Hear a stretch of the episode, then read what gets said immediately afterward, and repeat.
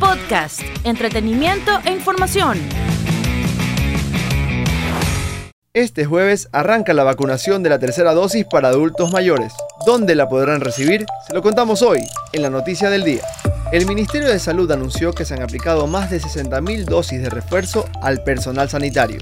Ahora serán los adultos mayores de 65 años que la recibirán. Para ello se ha dispuesto un listado en su página web con todos los centros de salud habilitados para aplicar la tercera dosis a este grupo etario.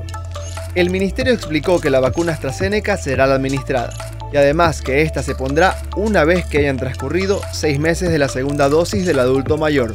Y mientras esto sucede en Ecuador, la Agencia Reguladora de Medicamentos y Productos Sanitarios del Reino Unido ha autorizado el antiviral oral de la marca Merck, denominada Molnupiravir, el cual se usará para tratar casos leves a moderados de COVID-19 en adultos con riesgo de enfermedad grave.